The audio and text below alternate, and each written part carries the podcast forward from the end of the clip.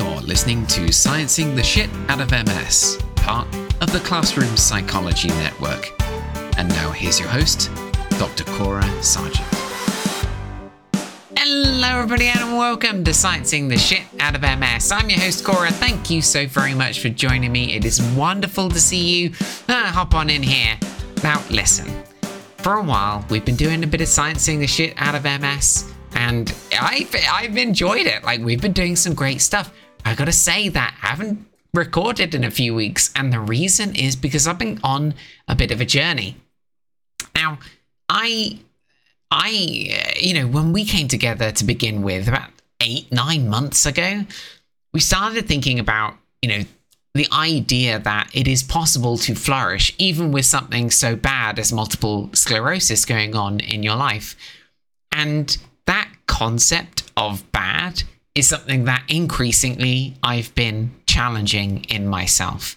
Um, I I've got a wheelchair recently. You all know this. I got myself a wheelchair and I went out and started wheeling myself around and i found it like immediately incredibly difficult to do like far more difficult than i ever anticipated and i started to do more of it i started to push myself around in more adventurous places and started to get strong physically and you know i was able to kind of get myself places i definitely couldn't do just a few weeks before and now I can get myself all over the place, go on proper little walks and get all the way back again and all independently. I've been feeling pretty good about that. In fact, I've even started to see myself as a bit of a badass, like as I drag my ass uphill. But I've been experiencing something weird. People have been looking at me weirdly in the wheelchair. Like, I don't really know how to describe it every time I go out, every single time I go out, I have somebody stop and ask for help, usually two or three people at different times. And I'm, I've been happy with that. You know, that's, that sort of restores my faith in humanity in a weird way. But recently I've found like, I don't know, the way in which people do it sometimes comes with something strange. Like, I see myself as this sort of adventurous little badass, right? If I'm absolutely honest, you know, blowing my own trumpet, like I really couldn't pull myself up any hills to begin with. And relatively quickly, I'm being able to kind of take myself all over the place in my wheelchair. And I think it's kind of cool. And there are even times I really enjoy it. Like going downhill is really good fun and not a little dangerous.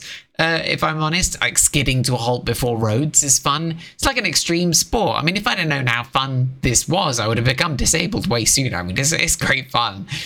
And yet, the way in which people see me, I see in their eyes reflected back at me is something really odd. This woman came up and asked me for help like not that long ago, a couple of days ago, and she had a little dog with her, and she looked at me and she was like, "Oh, do you need help up the hill?" And I was like, "No, I'm good. I'm getting yoke. you know, I'm getting getting yoked. Uh, I'm getting buff. Thanks. Uh, you know, I need the practice." And she was like, "Oh, okay." And then she looked at me, and she looked at me with this face that was like, I don't know, like she wanted to do something or say something. She wanted something, like and she just said, poor you. And then carried on. I was like, what? What do you mean, poor me? Poor me. I'm kicking ass over here. Like, poor me. And then lots of people started doing it. Like, this woman came out of her house, like, ran out of her house in her pajamas to help me up a hill. I had a guy who stopped his car, stopped his car, and got out of it and came over to me and, and like this, this was a weird one, right? He stopped his car, he got out of it, he ran over towards me a few steps and was like, oh, uh, do you need help?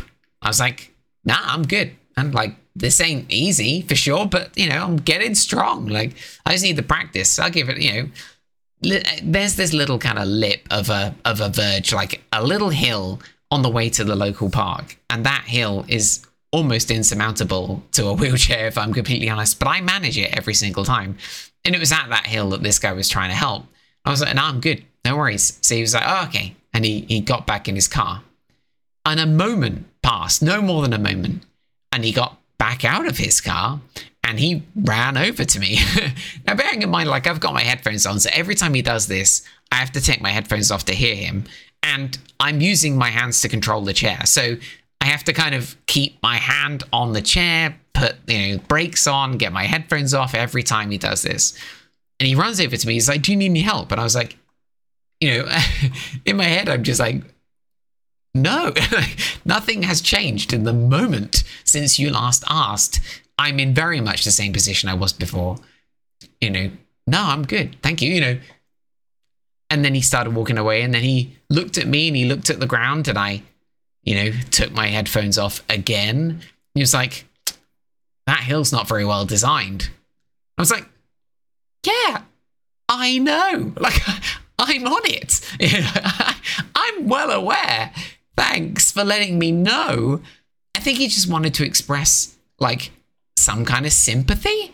And I was like, all right, you know, unless you have a concrete, like a bag of concrete and planning permission, I think you and I are both a bit stuck with the situation as is. I'm going to continue to try and climb this hill now. Put my headphones back on and pulled my ass up that hill. And I made it. And I make it every time. But every single time, particularly there, but honestly anywhere, uh, people are stopping to help. And often with that expression on their face, this expression of like, I don't even, I can't describe it. Like, I'm so sorry. That's the expression. I'm so sorry. I'm so sorry you have to go through this. And I was just like, shove it up your butt, y'all. Like, all of you. shove it, shove it up your butt. Like, I am capable there is. I was listening to this TEDx talk from a disabled woman, um, uh, and she was saying like there is, there is like nobility in the struggle. There is kind of like dignity in the struggle. That was the word she used. Dignity. There's dignity in the struggle, pride in the accomplishment. Yes, it is difficult. Yes, I look like I'm struggling. And yes, it is challenging, but that doesn't mean I need your help. But I'm glad that people ask. I'm not saying don't ask, yo. Like, you know, come and ask, like, for sure. But if I say no, take my word for it. Like, you know, yeah, maybe sometimes I am wrong. And that hill is definitely difficult. And yes, I would get up that hill with greater ease with somebody helping. But that doesn't, all that does is make me feel like I'm dependent on other people.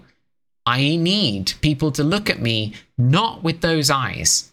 I need people to look at me with the eyes of that dog. Of that, I'm pretty sure that dog. I mean, I don't know this, but the dog put its tongue away and it looked at me, gave a little nod. I'm pretty sure it was saying, "You got this." That's the face I need. I need that Papa's little face on the expressions of all these people trying to help. Like, people asking, hey, do you need help? And I'm like, no, I've got this. Then I need their face to be like, yeah, you've got this. I believe in you, right? That's what I need from people. I believe in you. And for sure, maybe I haven't got this. Sometimes I definitely don't got this. But I just I need people to look at me with eyes that are like, yeah, you've got this. I wanted to talk a little bit today about that. I think we'll talk about that a bit more, but I also wanted to talk about like it's like people are I feel like people are like pity clippy, right? That's how I feel is happening here. Like like bad Clippy who pops up and is like, "Hey, do you need you look like you're trying to wheel your ass up, Ale? Do you need help?" Like Clippy, get out of here. And the thing is, the MS is already Clippy in my life, right? So I got to tell you this story. Apologies in advance. So I was in the kitchen, like I kind of needed a wee, but I needed to put my cranberries away. like this is this is where I was at. Now, for those with bladder issues, cranberries are a great idea because they uh, they make it harder for bacteria to stick to the inside of the bladder, so they reduce the risk of of um, of urinary tract infections. So I, I them and I dropped one uh, while I was munching on them. So I picked it up, took it through to the kitchen, and was like, okay, now I need to put this in the bin. My bin, you press it on the top and it opens, and you press it and it closes again. That's how my bin works, right? Simple little mechanism. I pressed it, and my body was like, "You look like you're trying to throw the cranberry. You, would you like help?" And Clippy's like, the MS Clippy pops up and is like, "You look like you're trying to throw the cranberry. Let me help you to do that." And immediately the cranberry is gone. Bins open. Cranberry's on the floor. I need a wee. Trouble. But it's a quick job, right? A quick job to grab the cranberry. So I bend down to grab the cranberry, and MS Clippy pops up and is like, You look like you're trying to wee. Are you trying to wee? Let me help. And I pissed myself on the kitchen floor. That's what happened. I pissed myself on the kitchen floor. Screw you, MS Clippy. I don't need your help. I'm totally fine. Right, so I need to learn. Basically, I'm going to go and pee first before I manage my cranberry picking up. That's it. Anything that's on the floor is staying on the floor until I've been to the toilet. Here on out. Here on out. I vow I will go to the loo before I try and pick up a cranberry. Um, ah, oh, goodness me. I gotta tell you, all you know, MS Clippy is a nightmare. Like, pop it up and be like, hey, you look like you're trying to kick something, are you? And I'm like, no, I'm on the couch relaxing. Get out of here, Clippy. Let me help you. And my leg kicks out as if I'm trying to kick a flying football of some, you know, out of nowhere. That was not what I was trying to do, Clippy. Get out here, get out of here Clippy. Go on, get. The real problem here isn't isn't just that Clippy pops up or that, you know, other people pop up. It's the sort of you know, it's it's it's what Clippy does next, right? And it's maybe not even be Clippy, it might really be me. You know, this kind of oh, are you trying to you trying to do X and then you do the X and you're like, no, that's not what I was trying to do, Clippy, get out of here. And then moments later, it's like, oh, you look like you've done something shameful. Would you like a huge amount of shame with that? You're like, screw you, Clippy.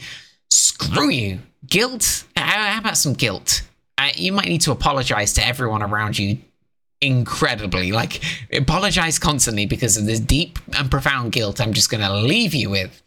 Screw you, Clippy.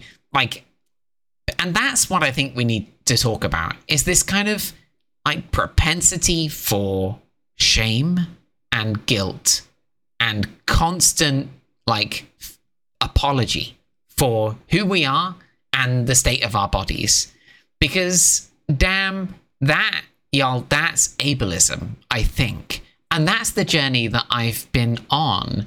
Because I think, you know, last summer when I had a, a real you know, emotional kind of break, really, um, I was desperately, I think what was going on was that, you know, for the previous four years, I was so deeply afraid of becoming disabled. Like it was this terrible thing that was going to happen to me.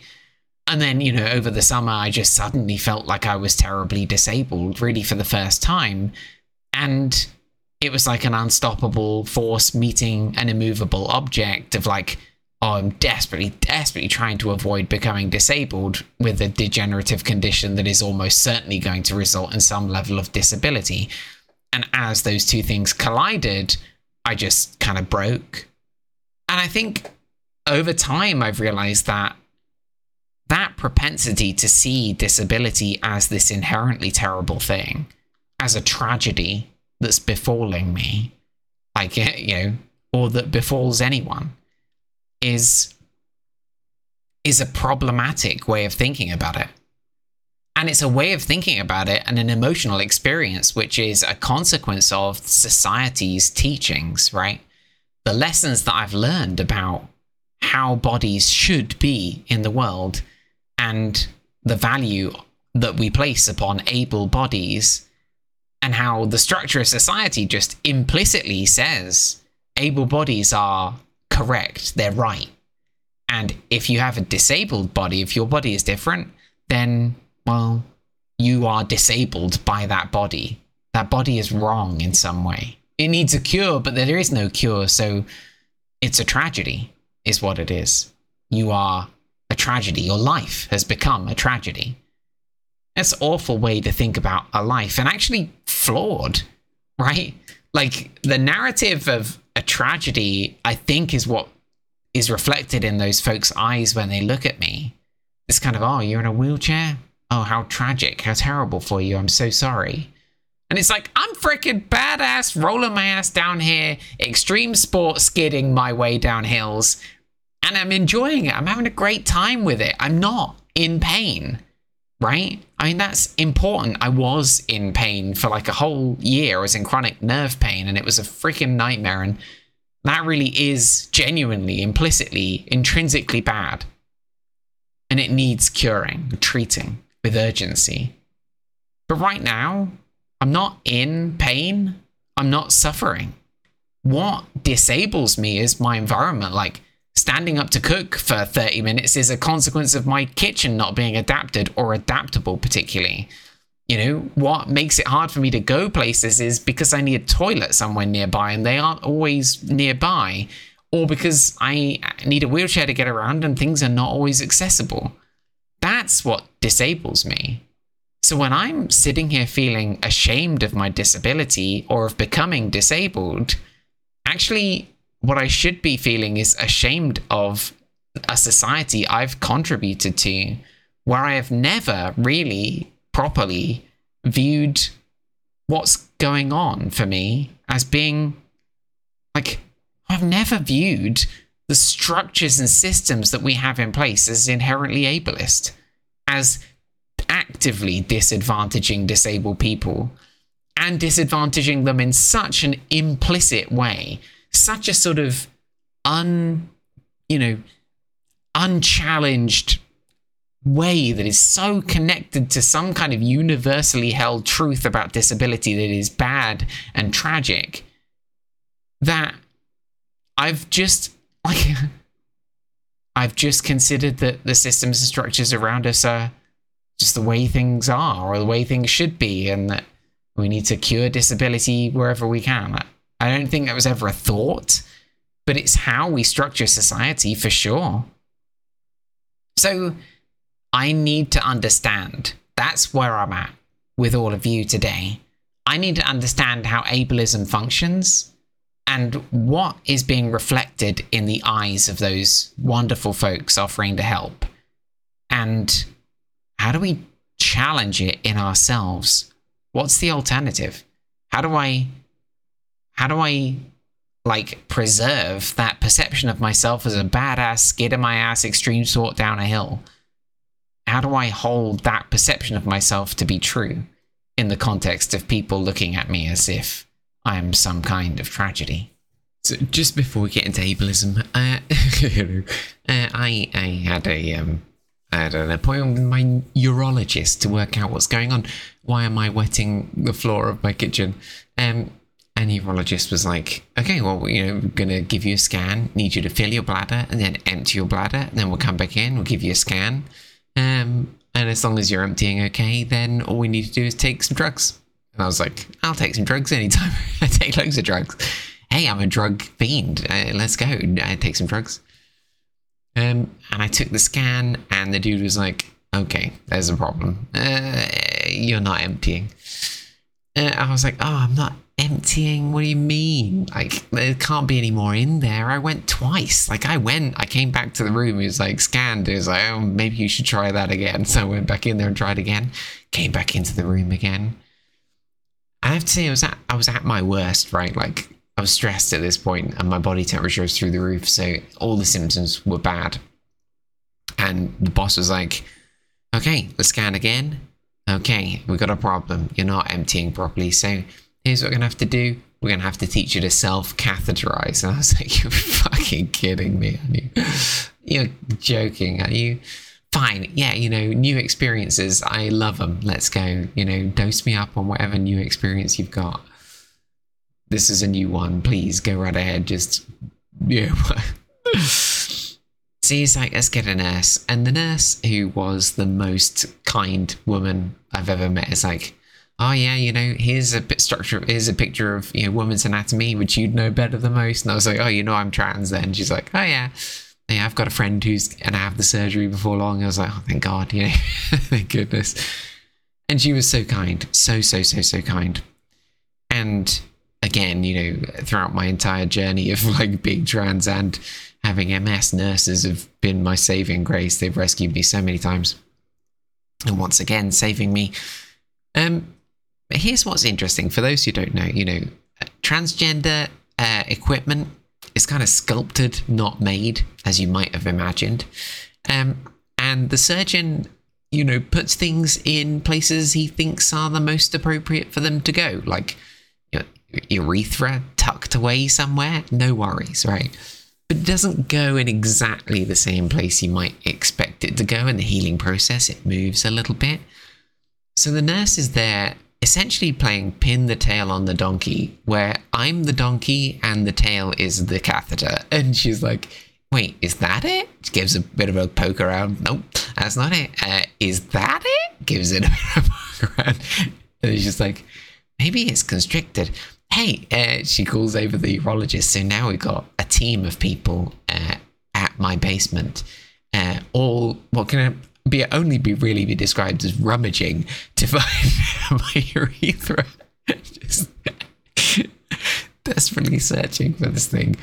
Uh, and then I get involved with the mirror and I'm like, is that it there? She's like, I don't think so. I think it's just a fold. is that just a labia? I have no idea. I'll have a try. So funny. And in the end, uh, she found it. Thank goodness she found it. Um, and it went in and it was uncomfortable, uh, is the best way I could describe it. Unpredictable and uncomfortable. And she pops it in, and lo and behold, there's a like 400 mils of urine still in there that hasn't come out.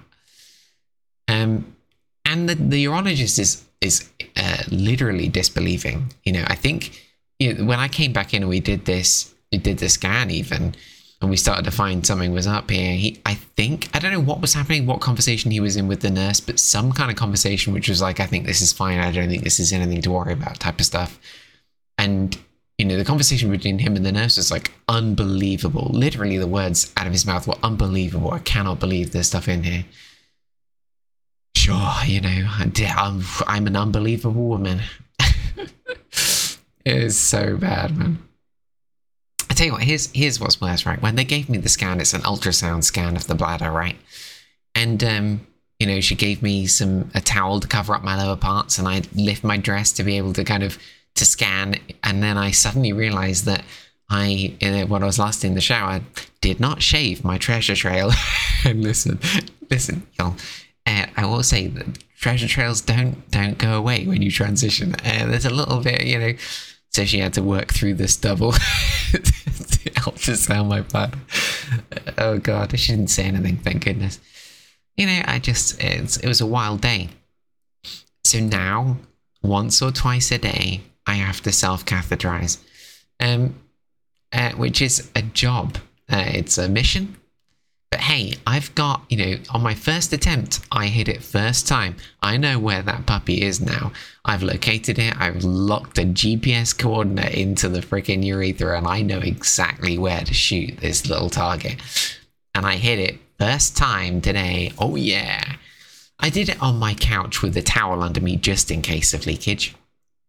Uh, but there shouldn't be leakage, except that I realised that on my couch, it's a very comfortable little couch, and my ass is ever so slightly below my legs. Not something I'd ever really considered until the bag for the catheter you realise is above the bladder. Now, gravity is the only thing that supports the and so I like, I did, I had to try and do some like some Cirque du Soleil esque maneuvers to try to get my ass above the bag to be able to get, you know, to drain properly. And I gave up in the end and I went to loo and just emptied naturally and it actually emptied fine, I think, because, you know, the catheter had alleviated the spasm that the MS had caused. Um, you know, it's been an adventure, this disease, man. It's been an adventure and a journey, and that that was something else. so funny. Uh, and they've given me these little like like large bullet sized catheters which you can carry in your purse and just pop in. And here's the beautiful irony, right? With the catheter in, there's a little pipe out the other end, and you just literally pee. So now I can literally pee standing up again. in what can only be described as a true poetic irony. Uh, I can now pee standing up once again. Um, absolutely. I just don't even know what to describe that as, except for like somebody out there is laughing at me and I am joining them because that is hilarious. Standing to pee once again. Brilliant. Sat ableism. I've been reading the work of a guy called Professor Thomas Shakespeare, who's a disabled scientist, a sociologist. Um, and he kind of describes the history of different models of disability. I'm going to try and bring this to life, right? Mean, you all know that I fell apart about a year ago. Um, in the summer of last year, I fell right apart emotionally. And as I look back on it, I sort of understand what I was doing before then. I was like running three times a week, I was walking every day, I was you know, trying, I, I was reading everything. Like more than anything, I was reading so much medical literature, just trying to. I think what I was trying to do was to prevent myself as best I could from becoming disabled. I was so afraid that I was going to become disabled, so terrified of it. And I did everything I could to stop myself becoming disabled. Everything I could possibly do. And then over the summer, I got sick with gastroenteritis, and I was like, oh, uh, you know, now I'm disabled. like the fever spiked. I couldn't walk very easily. I was on my own. Kaz was away. I got really sick and I wasn't in any medical danger, but I felt as disabled as I've ever felt. Like really, I couldn't get to the toilet very easily. I couldn't walk around the flat. I couldn't easily get myself any food. You know, I could do these things, but I was I felt way more disabled than I had ever felt before and the unstoppable force of my, you know, degenerative condition meet met the sort of immovable object of my desperate attempt not to be disabled my ableist attempt not you know we'll come to it. We'll understand it i think in a minute. But i do see now that what i was seeing what i was trying to do was inherently ableist to some degree right? Because you know professor uh, Shakespeare talks about like different models of disability. And he says, listen, the model of disability that generally speaking people will hold to be true because it's the one that's so like got whole industries built around it and the way that we depict disability on TV, the way that we talk about it is almost all based around the medical model, which says that basically that disability is bad. That being disabled is a terrible thing and we need cures. And where cures are not available, such as with MS, that our stories are tragic, therefore. Right? That's just it. Our best, we need to try and prevent people from becoming disabled or being disabled. And then when they are, we need to give them cures and all the help that we can give them. And then ultimately, though, we see their lives as tragic and we thank goodness that it's not happening to us. That's fundamentally the medical model of disability. And the sort of main alternative, which is not where Shakespeare lands, right? The main alternative is the social model of disability, which says that what disables us is not the disability, but the environment in which we find ourselves, which is so frequently disabling that it is very easy to see that we are the problem. So I the world fundamentally is not built with disabled people in mind. And therefore, like it doesn't include disabled people particularly well. And therefore, disabled people are disabled by those environments so frequently that it's very easy for them to see themselves as the issue. So when I am out in the wheelchair and I feel like a badass, when I can't get up that hill at the beginning of Oram's Arbour, this little park that I visit, when I can't get up that hill, or at least I'm finding it difficult to get up that hill, the problem, what disables me, is nothing to do with my wheelchair. In fact, my wheelchair enables me, and MS isn't what's disabling me in that moment. The hill is. That hill and that transition from the road to the hill being too steep, has not been designed with wheelchair users in mind. And therefore, in absolutely fundamental ways, it that environment completely disables me. But what happens is the insidious nature of the reflection upon what's happening there means that I see myself as the problem. Because that happens so frequently, the world is designed in such a way as to make it almost virtually impossible for me to access it. And therefore, I see myself as the the burden upon who, you know, I'm the weight on Caroline's shoulders as she has to push me up that hill, right? I become the burden. And that guy who stopped his car and got out and came to help, that's a dude who, you know, sees the distance between me and the environment. He sees the inability of me to access the environment and tries to help. And that's a wonderful thing. I don't mean to disparage his efforts or any of their efforts. You know, the countless people who always, constantly, I've only ever been out once, I think, and have not had somebody offer to help. I, I appreciate all their efforts, but their efforts are built out of that kind of same social, that same medical model that says that, oh, you're disabled by your disability and therefore you need my help. You are a disabled person and therefore in need of help. And by the way, your life is tragic. you know, that woman is like, poor you. But I'm not suffering. Like, I'm not in pain, thank goodness. I'm not in pain. I'm not suffering. In fact, I'm having a whale of a time in this chair. And if things were much more accessible, then I would be really happy about rolling around in my chair. No problem. But most things are not accessible really at all. And while we are still, like, we still have some pretty good stuff going on, like, Kaz and I are going to a gig in a few months' time, and you know, they have been extremely kind in terms of setting us up, in terms of giving Kaz a free ticket because she's essentially my personal assistant, and giving us seating that makes it easy for us to transfer from the wheelchair to the seat. I love it. Like, thanks so freaking much, you know? What a what a champion thing for people to do. But if the environment was wholly accessible, then people wouldn't need to go out of their way to make it so. Now, Shakespeare goes one step further. He says, but the social model of disability isn't perfect.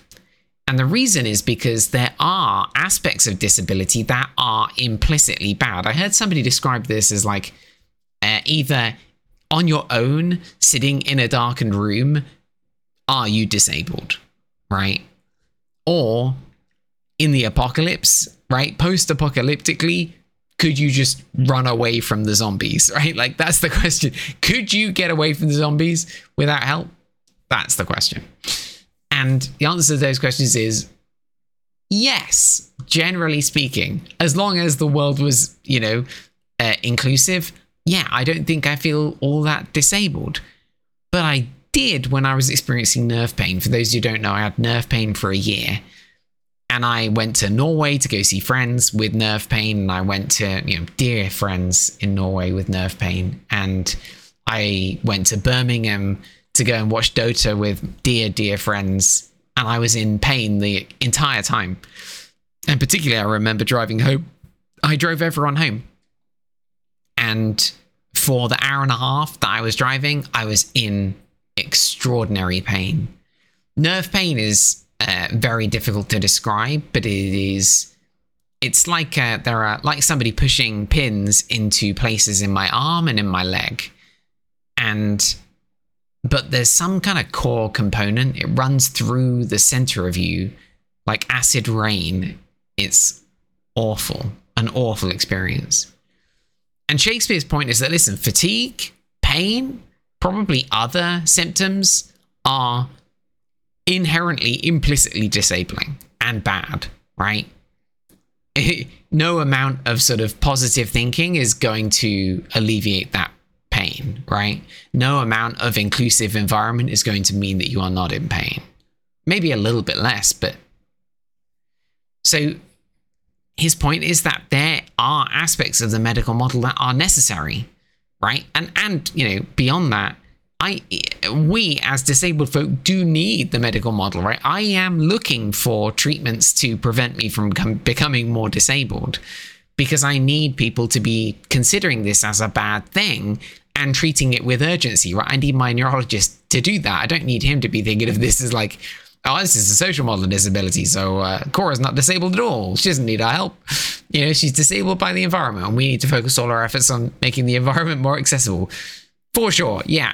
Yes. But I need my neurologist and my urologist and my physiotherapist and my MS nursing team. I need them all to see this as a problem that needs solving and to enact within person solutions as much as possible.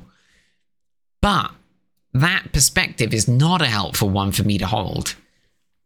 But the social model of disability, therefore, you know, it's not it's not necessarily complete. So Shakespeare suggests the third alternative, which is interactionist disability model. Now, for those who I've taught in the past about interactionist psychology, yes, this is where it comes from. Interactionist psychology basically suggests that, you know, any problem is both a combination of within person, like what causes a problem is a combination of within person factors and environmental factors, and the intersection of those two things.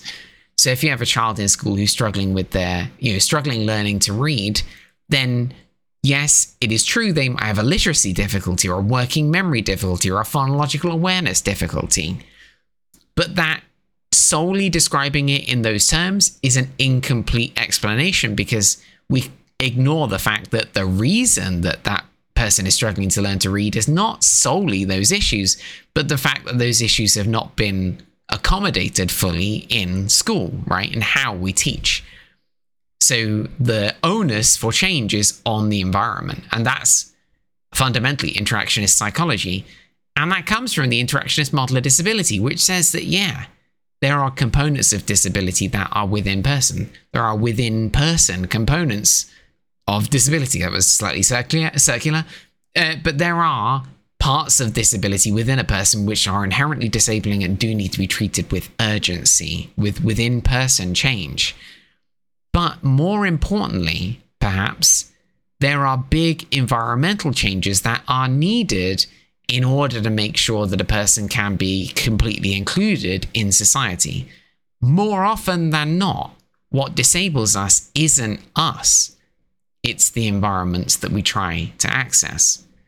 This fundamentally changes how I think about things. So we're going to keep coming back to ableism. I think we're going to do a little series on ableism now. I'm not sure, but I think so.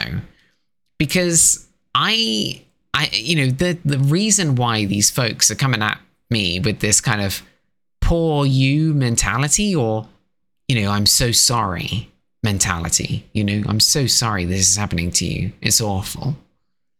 Is a medical model disability, a model of disability that says, yeah, what you're experiencing is bad. But actually, the problems that we need to solve are not within ourselves necessarily, they're environmental. And if we see it that way, I think that's a potentially very positive psychological position, right? Because that's what we're after. We're after positive psychology, the positive psychological positions that help us to flourish. And the reason why I think this is so important is because it's no longer then about lamenting the disability itself. So let's say that that like little that little hill that crests at the start of the park. When I can't get up it very easily and I have to fucking push myself, excuse my language, I have to fucking push myself. I have to sort of lurch myself up there in my chair.